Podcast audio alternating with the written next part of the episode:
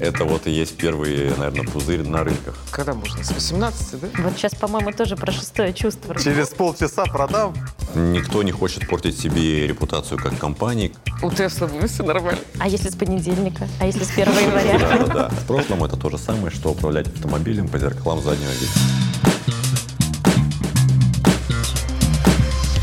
Всем привет! Это подкаст «Лучше инвестируй». Здесь начинающие инвесторы учатся делать первые шаги и обсуждают свои стратегии с профессионалом фондового рынка. Меня зовут Вита Лахова, и сегодня со мной здесь в студии Николай Рузайки. Николай, приветствую. Добрый день. Николай – эксперт открытия инвестиций. С две тысячи восьмого года на фондовом рынке прошел не один кризис и уже не раз помогал нашим участникам принимать решения. Сегодня говорим о мыльных пузырях. Будем разбираться вообще, что это за явление, как определить пузырь до взрыва, почему так важен фактор ожидания рынка и кто вообще устанавливает цены на фондовом рынке. Кстати, действительно, а кто это делает? Цены на фондовом рынке устанавливают э, участники рынка, поскольку это торги происходят в режиме реального времени, и цена формируется под воздействием спроса и предложения. Ну, возвращаясь к мыльным пузырям, предлагаю узнать, знают ли наши участники, что это такое, и умеют ли вообще определять, что такое пузырь. Я приветствую Лайму и Виталия. Добрый Спасибо, день. Что пришли к нам.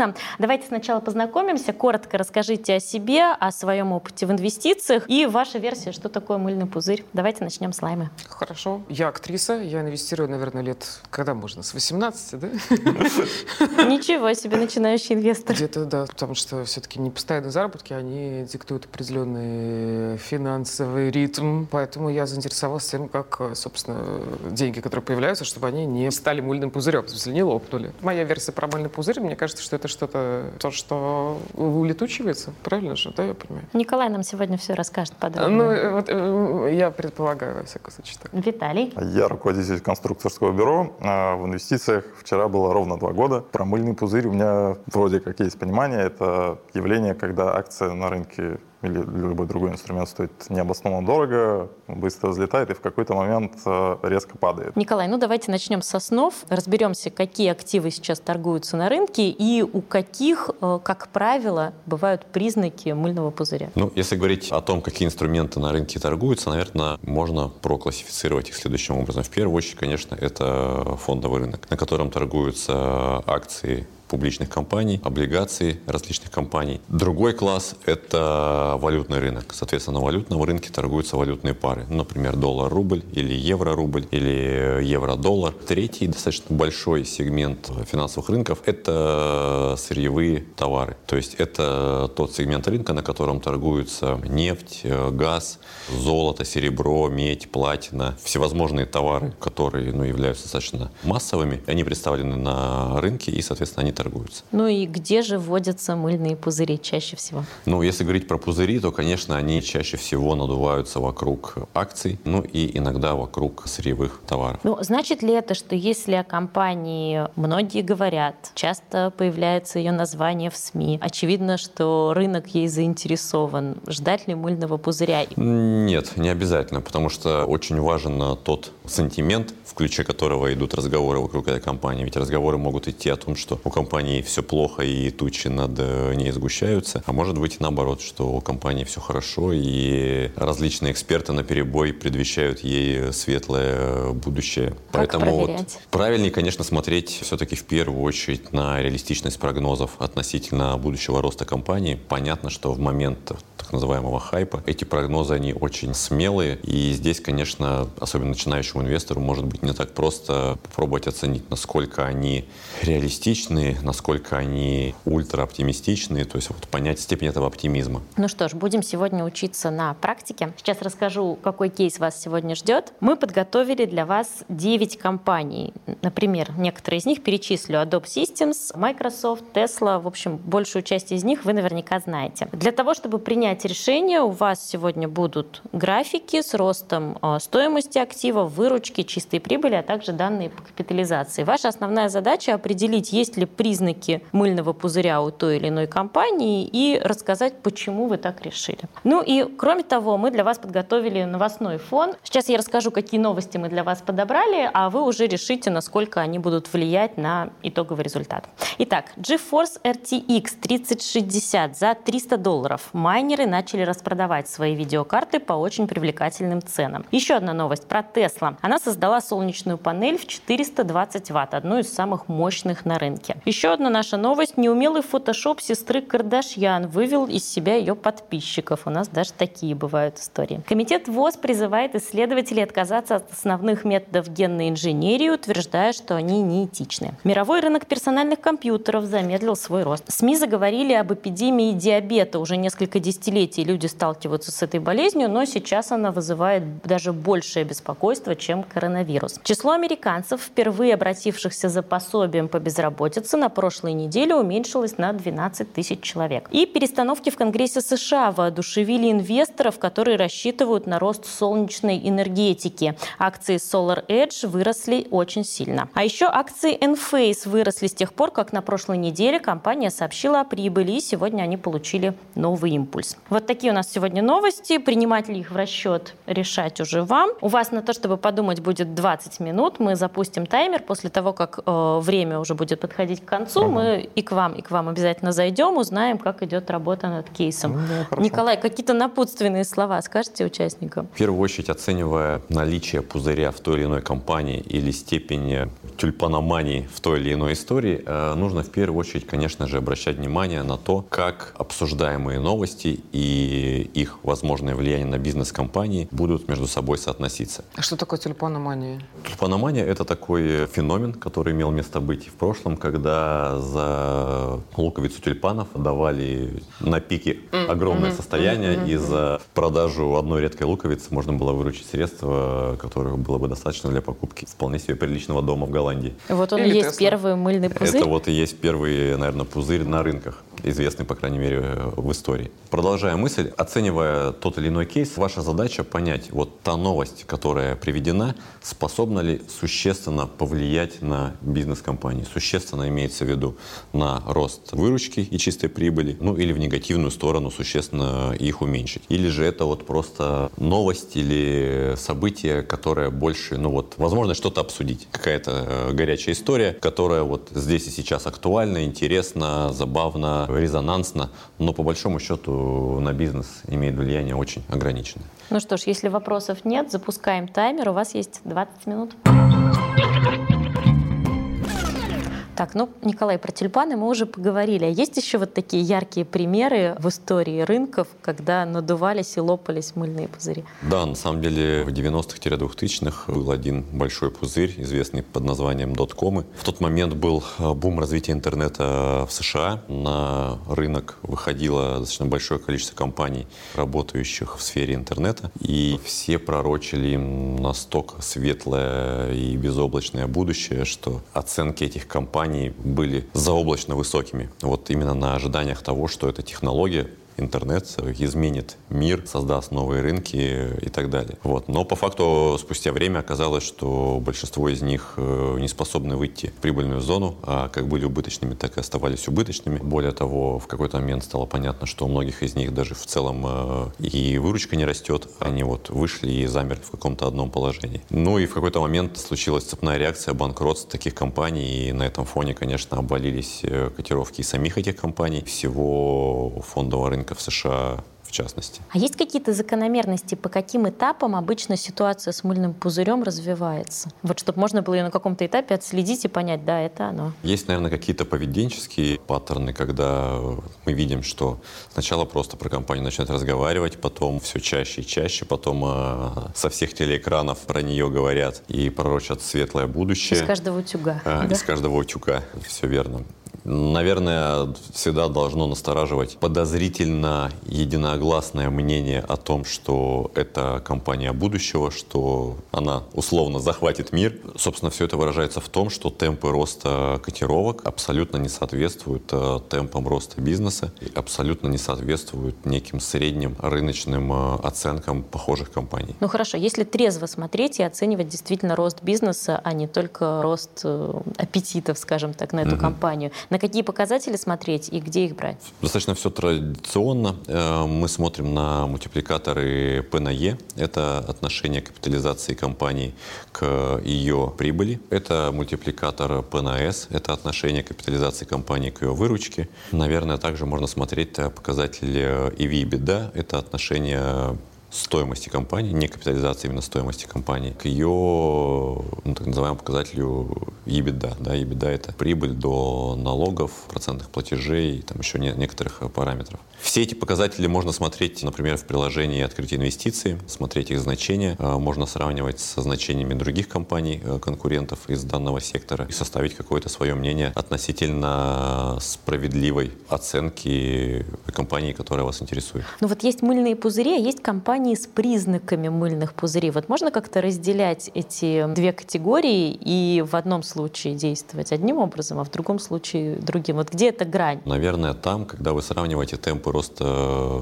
котировок и мультипликатор, и сравниваете ее с ожидаемым темпом роста в будущем, ну или как минимум с э, темпом роста в прошлом. И если это соотношение, оно адекватное, то, в общем-то, наверное, это просто действительно быстрорастущая компания, которая справедливо оценивается рынком дороже, чем ее конкуренты, ввиду того, что она растет быстрее. А если же мы не наблюдаем какого-то существенного роста бизнеса у компании, то, наверное, опережающий темп роста котировок больше выглядит как надутие некоторого пузыря. Там яркий пример – история с акциями компании GameStop. Я думаю, многие из наших зрителей могли об этом слышать. Это достаточно свежая история, когда участники одного достаточно крупного форума в США решили разогнать котировки одной компании, бизнес которой, на самом деле, из года в год последние несколько лет э, сжимался и имел не то чтобы слабые темпы роста, он имел отрицательные темпы роста, то есть он, он сжимался. Это не помешало тому, что котировки выросли за короткий промежуток времени кратно. Кратно выросли и... Собственно, когда видели такую истерию в бумагах начинающие инвесторы, конечно, кто-то тоже начал подключаться, и было очень много историй, когда клиенты теряли значительную сумму своих капиталов, вот, просто поддавшись массовой истерии. Ну, то есть получается, что большинство знает правила игры, но все равно ведется в какой-то момент. Я бы не сказал, что большинство знает правила игры. Все-таки, наверное, подавляющее большинство участников финансовых рынков — это средние начинающие инвесторы. Инвесторы, все так, очень опытные, с многолетним опытом. Их все-таки, наверное, меньшинство. Поэтому я не соглашусь с тезисом, что все знают правила игры, но все равно попадаются. Ну, будем надеяться, что после сегодняшней игры наши участники будут лучше ориентироваться в правилах. Предлагаю посмотреть, как идут у них дела, и отправиться. Да. Workspace.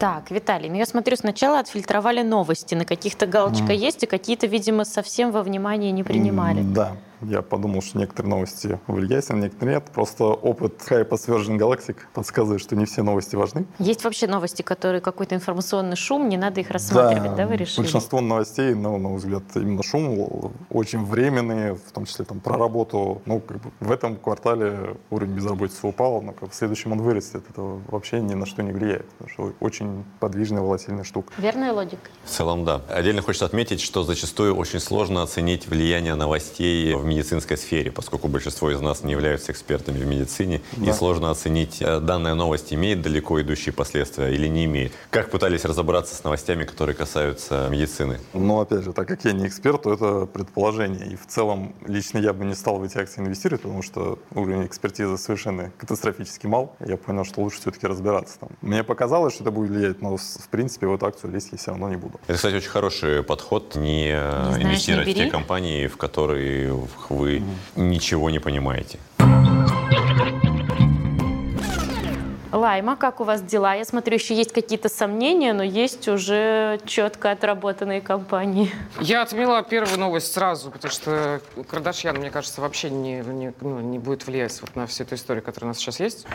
А, то есть вы прям посрывались на нашей доске? Ну, чтобы не мешало. Да, я решила, что просто чтобы не отвлекал. Потом вот другую новость я убрала по безработице, но, с другой стороны, я потом увидела, что есть компания Корвал, которая занимается компенсацией работников. Ну, мне кажется, что пузырем это нельзя назвать. У нас же задача пузырь найти, понятий, правильно? Пузырь найти. Ну, мне кажется, мало. Это для того, чтобы называть пузырем. Ну, я бы, во всяком случае, так не назвала. Вот здесь есть новость. Акции солнечной энергетики взлетели, что повлияло на ожидания инвесторов. Мне кажется, эта новость взбаламутит как раз рынок. Это фейк-ньюс такой, который специально спровоцирует людей именно покупать. И, И что-то у нас раздуется. Раздуется, да. То есть это специально выпущенный... А, ну, кстати, вот про это тоже я подумала, что это такой вот именно вброшь новостная история, чтобы именно спровоцировать какую-то реакцию, которая не имеет отношения вообще ну, к действующим реалиям. Вот здесь про ПК, uh-huh. туманное будущее.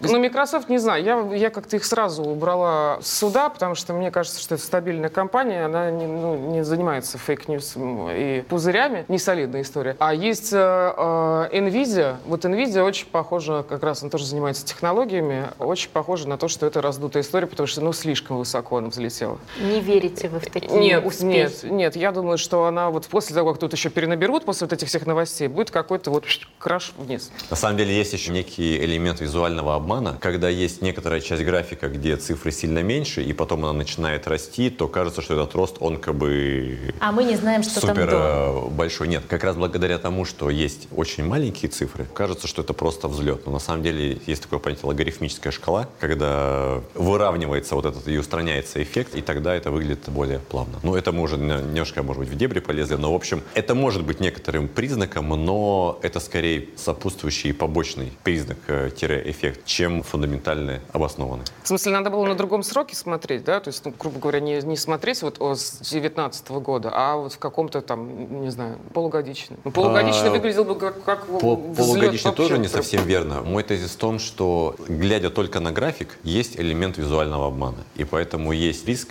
занести в пузыри то, что пузырем, в общем-то, не совсем является. На что еще нужно было обращать внимание, Николай вам расскажет, когда будем подводить итоги. Сейчас наши участники будут презентовать свои решения. Если вы хотите их подробнее изучить и все внимательно рассмотреть, ссылку ищите в описании подкаста. Ну что, Виталий, что, по вашему мнению, раздувается как мыльный пузырь и, главное, почему? Ну, на мой взгляд, есть четыре акции, которые похожи на мыльный пузырь. Две связаны с энергетикой, Enphase Energy, SolarEdge. С одной стороны, по новостям видно, что они внезапно начали расти в цене. С другой стороны, по графикам и цифрам, которые были приведены, видим, что у них рост ну, необоснованно высокий, там, до тысячи процентов за три года. И уже были случаи, когда были резкие провалы в стоимости. И, на мой взгляд, это прям яркий критерий того, что это пузырь. Еще акции Tesla, всеми любимые, но по числам видно, что они сильно переоценены, и они продают машин меньше, значительно меньше, чем другие автомобильные компании, при этом капитализация у них больше, чем несколько компаний вместе взятых. Тоже она сильно переоценена, не видно по новостям, не видно по ощущениям, то есть она сейчас торгуется, но по числам, мне кажется, она необоснованно высокая. И четвертая акция Intellia Therapeutics, фармацевтика, связанная с исследованиями медицинскими. На фоне новостей про эпидемию диабета, мне показалось, что она а, тоже необоснованно растет, и по числам тоже у нее были там какие-то безумные сотни процентов. По акциям, которые не похожи на мыльный пузырь, а, ну, хочется выделить Adobe Microsoft, несмотря на то, что у них рост достаточно высокий, хороший, но он линейный, ровный, и даже на фоне новостей про падение там, продаж видеокарт, он все равно стабилен. И, на мой взгляд, нет причин ну, к тому, чтобы они менялись, даже несмотря на это. Вот. Лайма, убедил вас, Виталий? Ну, у меня другая картинка. Мы к ней придем еще. Но не, не, не так уж, чтобы очень убедительно и менять свою стратегию, например. Ну, какой-то был сильный наезд на медицину, я просто ее стараюсь не трогать. Я считаю, что у них все будет хорошо, поэтому Intel Therapeutics я бы не, ну, не, не, не взяла бы его пузырем. Остальные, ну, возможно. Ну, и все-таки Tesla, я не знаю, мне как это, я, я душой прикипела. Я...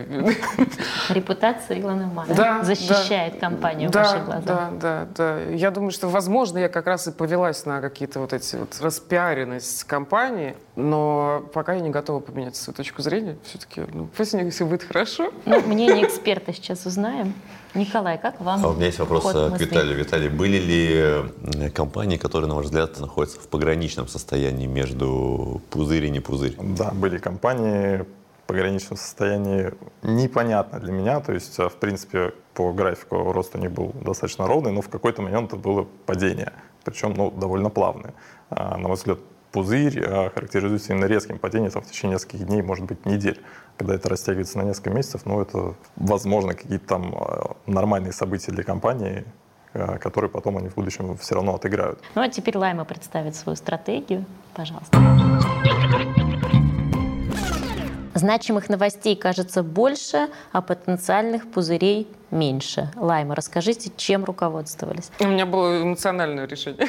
Мы так ну, и знали. Во всяком случае, я помню точно по Intel и Nvidia. У них просто, вот я прям на график посмотрела. Мое мнение, что если вот такой вот именно вот взлет наверх, то это пузырь. У нас же была задача пузырь найти. Мы его искали. И вот я решила, что вот так. То есть если... вот в такие бизнес-успехи, вот прям вот в такие вы не верите? Не, я верю. Но я думаю, что если они дошли до туда, значит, они должны рано или поздно упасть вниз. Ну, не рано или поздно. В смысле, чем выше они находятся, тем больше вероятность того, что они пойдут вниз. То есть, если брать, допустим, Adobe и Microsoft, у них графики абсолютно стабильные, они как вот собака лает, караван идет, да? Ровный график плавного роста, то есть без каких-то там виражей. Здесь же я не верю вот в такие вот истории. Мне кажется, это раздуто специально. Solar, там была какая-то новость, я уже... А, вот, акции подскочили. Мне кажется, что такие новости запускаются специально для того, чтобы раздуть ажиотаж вокруг акции, и вот Solar как раз. То хотя... есть вы их еще и заподозрили в фейк-ньюс? Да, да, да. Хотя вот Tesla здесь тоже находится, они тоже немножко Solar. Но я ее просто люблю искренне. У меня много друзей, которые купили Tesla, я не могу считать, что их облапушили. Пусть у них будет все хорошо. Я считаю, что к пузырям можно отнести SolarEdge, Nvidia и Intellia Therapeutics. И не пузырь, это моя точка зрения, Корвал, Tesla, Adobe Systems и Microsoft. Ну, я эмоционально, правда, подходила к рынку. Мне кажется, нужно отключать в этом плане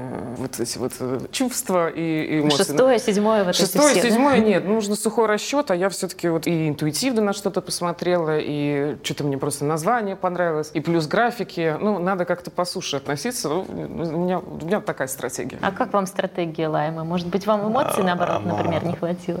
Нет, она мне знакома, я с ней борюсь. И когда, когда я с ней боролся, у меня был хороший портфель, растущий по двадцать процентов в год в долларах. Как, когда все-таки эмоции включились, вот случилась катастрофа. Поэтому я не согласен с таким подходом. Николай, к чему могут привести Лайму ее эмоции? Ну, конечно, они могут привести к решениям, основанным на, на эмоциях. Удивительное рядом. На неком хайпе, чужом мнении и на том, что вокруг все говорят, все обсуждают.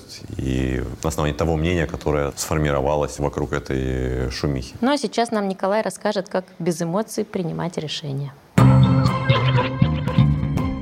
Ну что, Николай, теперь ждем твоего комментария. Какой логики все-таки стоило придерживаться, решая, где раздувается пузырь, а где нет? Сначала я хотел бы похвалить наших участников тем, что они мужественно справились с решением данной задачи. Мы видим, что эта задача достаточно нетривиальная — отделить пузырь от непузыря, потому что интуитивно хочется сделать вывод исключительно на основании той графической информации, которую мы видим. Растущих котировок. Растет, Расту... значит, растущих котировок. Что-то не так. Растет, значит, что-то не так. При этом мы вначале, в общем, проговаривали о том, что, что характеризует пузырь. Его характеризует рост котировок, несопоставимый с э, ростом бизнеса. А вот об И... этом мы говорили только вдвоем. Наши участники не знали, поэтому А-а-а. теперь есть на чем их ловить.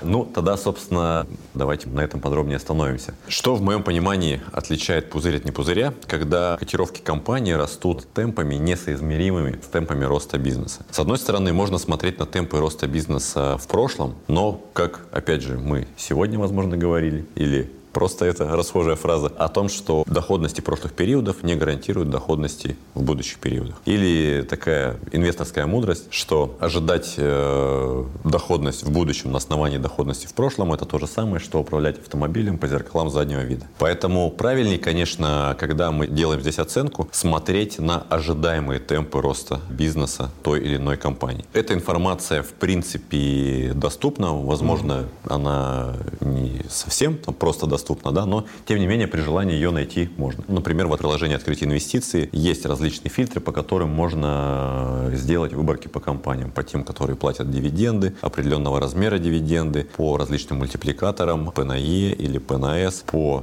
темпом роста чистой прибыли или ожидаемой чистой прибыли. Такие параметры, их можно повыставлять, с ней можно поиграться и получить какую-то выборку по компаниям. Но возвращаясь к нашим рассуждениям, что совсем правильно было бы смотреть на темпы роста компаний, которые только ожидаются в будущем. В целом, как правило, компания дает некий прогноз, обычно по завершению отчетного периода и в начале нового периода, ну, например, там, в начале года. Каких темпов роста она ожидает в этом году? А доверять вот таким прогнозам, которые сама компания делает, все-таки тут же есть и рекламный момент, самореклама или нет? В целом этим прогнозам можно доверять, потому что если компания дает такой прогноз на основании произвольного тычка пальцем в небо, то доверие к такому менеджменту, конечно, будет очень низкое. Так обычно репутацию себе не портят. Ну да, никто не хочет портить себе репутацию как компании, как профессиональному менеджменту, потому что если менеджмент будет пойман на том, что он дает абсолютно некорректные, нерелевантные прогнозы, доверия к нему не будет. Ну, а, соответственно, компания не может стоить дорого, если менеджмент, он рынком считается не очень профессиональным. Обычно менеджмент старается подзанизить свои прогнозы с тем, чтобы их перевыполнить и показать, что они, в общем-то, даже перевыполнили свои прогнозы. Превзошли ожидания. Превзошли ожидания рынка. Это, в принципе, очень часто встречается. Но вот. Если говорить о сегодняшних компаниях, на что надо было обращать внимание и каким выводом, по идее, должны были бы прийти наши участники, если бы они обладали твоим опытом? Поскольку кейс у нас был немножко упрощенный, и если бы мы дали такое количество информации, то наши участники могли бы просто запутаться, схватиться за голову и не быть столь веселыми к концу нашего кейса. Поэтому мы дали ограниченный набор информации. В той таблице, которая была у участников, мы указывали капитализацию, динамику цены, изменение цены за последние пару лет, темпы роста выручки за последние пять лет и темпы роста чистой прибыли. Здесь вся информация нужная? Здесь вся информация нужная. Поэтому мы рассчитывали, что участники смогут попробовать сопоставить темп рост цены и темп рост выручки или чистой прибыли. И если они сопоставимы, ну или, по крайней мере, скажем так, соотносятся в каком-то одно-двукратном размере, то это все еще можно считать сопоставимыми и не считать пузырем. Например, самым ярким примером пузыря, исходя исключительно из цифр, Лайма — это Tesla. Как бы вам грустно от этого э, не было. Момент а, разочарования почему? Наступил. Потому что за последние пару лет котировки выросли на ну, практически там тысячу процентов, это в десять раз. При этом рост выручки был всего в три раза. Ну, то есть разница в три раза это достаточно большая. И это все при том, что компания убыточна. В целом, вот эта ситуация, да, она, в общем-то, длится не один, не два года. Это могло бы быть нормальным, если, например, Tesla только вчера, условно, вышла на рынок, начала делать такие продвинутые технологичные автомобили, и темпы роста на ближайшие несколько лет, они могли бы быть там кратными. Но Tesla существует уже достаточное количество лет, и ожидать, что ее продажи возрастут кратно, достаточно сложно. При том, что конкуренты Tesla ее догоняют, они тоже делают электромобили достаточно технологичными, но конкуренция на этом рынке становится все, все серьезнее. Ну, то есть новичкам такой дисбаланс, он простителен, получается, а гигантам уже... Гигантам, да. Гигантам он непростителен, и у гигантов, гигантам сложно показывать такие кратные темпы роста бизнеса. Поэтому Tesla здесь самый яркий пример пузыря. До свидания, Илон Маск. Другим ярким примером пузыря является Enphase Energy. Вот Виталий, в принципе, правильно. правильно. Виталий правильно отнес данную компанию к пузырям, потому что здесь мы видим, что цена выросла на три тысячи триста процентов, это в тридцать три раза, при этом рост выручки всего лишь на сто тридцать девять процентов. Ну, то есть мы видим, что примерно в двадцать раз разрыв, да, между темпами роста котировок и темпами роста выручки. При этом у нас здесь нет цифр по ожидаемым темпам роста бизнеса, они бы нам помогли, но вот что-то, наверное, подсказывает, что они могут быть не столь высокими. И, соответственно, мы видим, что, более того, там за последние несколько лет даже не то, что нет роста прибыли, она сокращается. Сюда бы я отнес по тем же соображениям Nvidia. В принципе, не будем более подробно останавливаться на цифрах. Скажем так, в пограничном состоянии находятся акции компании SolarEdge, потому что рост цены пятьсот восемьдесят процентов, а рост выручки сто девяносто семь процентов. Ну, то есть примерно в два с копейками раза.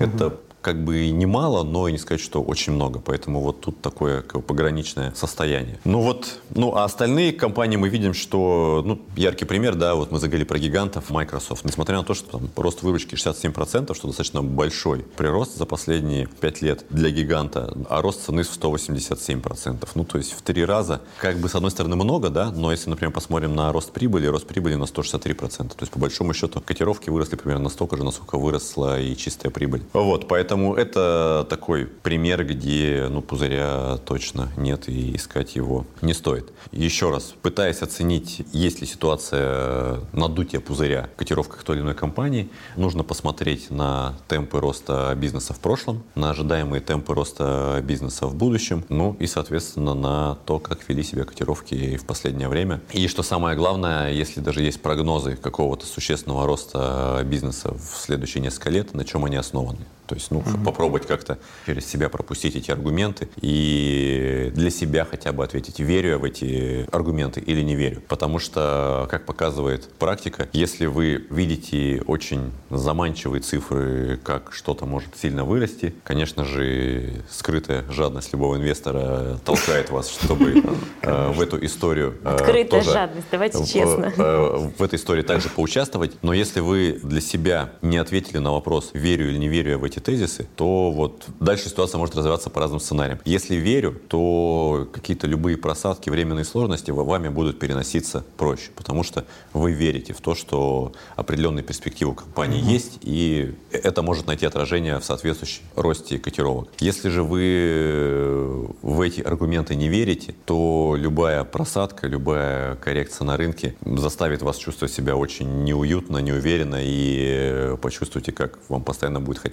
от этой бумаги избавиться. И будете себя корить. Вот не верил же я в то, что такой... Вот сейчас, по-моему, тоже про шестое чувство разговор. Темп просто будет. И ведь надо было себя слушать. Нет, поддался вот всеобщему мнению. Поэтому нужно как-то все равно соизмерять, насколько вы в это верите, насколько mm-hmm. это, на ваш взгляд, реалистично. А если есть все же соблазн купить? Вот понимаешь, что раздувается, думаешь, пока он не лопнул, сейчас он еще немножечко подрастет. Ну, вот куплю. Через полчаса продам. Да, вот ровно так. Может быть, стоит хоть немного рискнуть. Понимаешь, что пузырь, но, может, он потом лопнет после меня.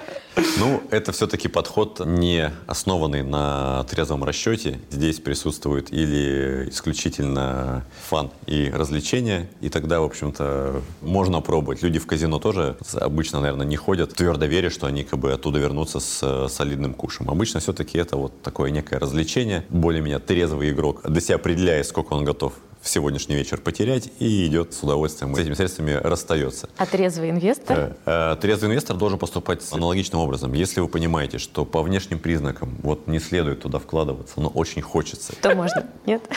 И хочется поддаться этому соблазну, то стоит выделить ту сумму денег, которые вы... Простите, отпустить, э, да? Да, готовы потерять и не мучиться от этого, и попробовать в, этом, в это поиграть. Вот именно здесь больше применимо слово «поиграть», нежели или инвестировать.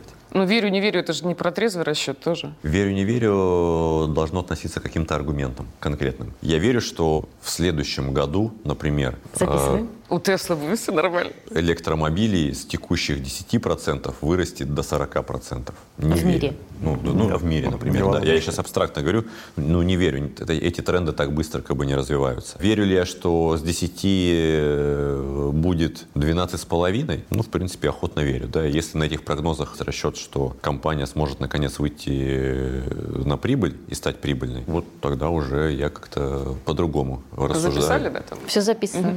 Всем раз.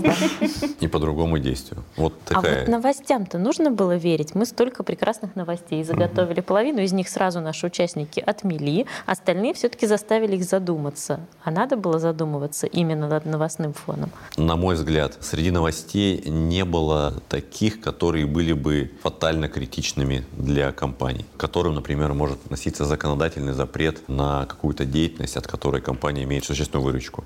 Ну вот там, данной компании у нас нет в списке. Ну, например, может быть, вы слышали акции круизных лайнеров. То есть, как только стал запрет на то, чтобы круизные лайнеры совершали путешествия, все, выручка у компании оборвалась. И это, конечно, критичный момент для их бизнеса. Что было самым сложным сегодня? Сложно было быстро оценивать, потому что, ну, на самом деле, когда я инвестировал, я уделял достаточно времени каждой акции, там, не меньше получаса-часа. Сейчас же за двадцать минут надо было мельком оценить там, девять акций. Слишком мало, это сложно. Привел какие-то аргументы, которые просто бросаются в глаза на первый взгляд. Ну, на самом деле, да, Николай говорил про численный анализ, его стоит делать и на него тратить время. Даже чтение новостей о компании тоже занимает время часы, и, ну, когда портфель маленький, то, наверное, не так страшно. Когда ты инвестируешь по тысяче долларов в каждую акцию, то риски высоки, и надо, ну, лучше потратить этот час, на мой взгляд, но достать информацию и принять решение обоснованное. Лайма. Я вообще на эту таблицу не смотрела с этими цифрами. Мы смутили их новостями. Все, я теперь см... понятно. У меня было первое сначала посмотреть новости, второе график, а вот это я даже, ну, я только смотрела описание компании, чем она занимается. То есть я вот в те цифры даже не, не всматривалась. Я видела, что что они такие большие, просто очень. Но теперь, я думаю, будете.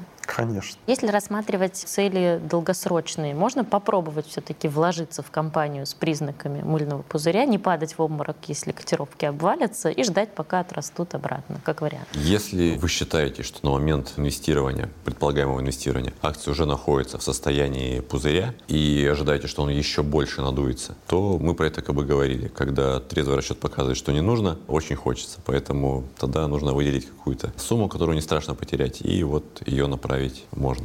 Но если компания, допустим, вот приглянулась, как мне Tesla, как определить, может быть, какой-то правильный момент входа, если тем более на какой-то долгий срок туда заходить? То есть вот что вот сейчас, ага, так, наверное, сейчас она еще попадает. И вот когда подхватывать вообще?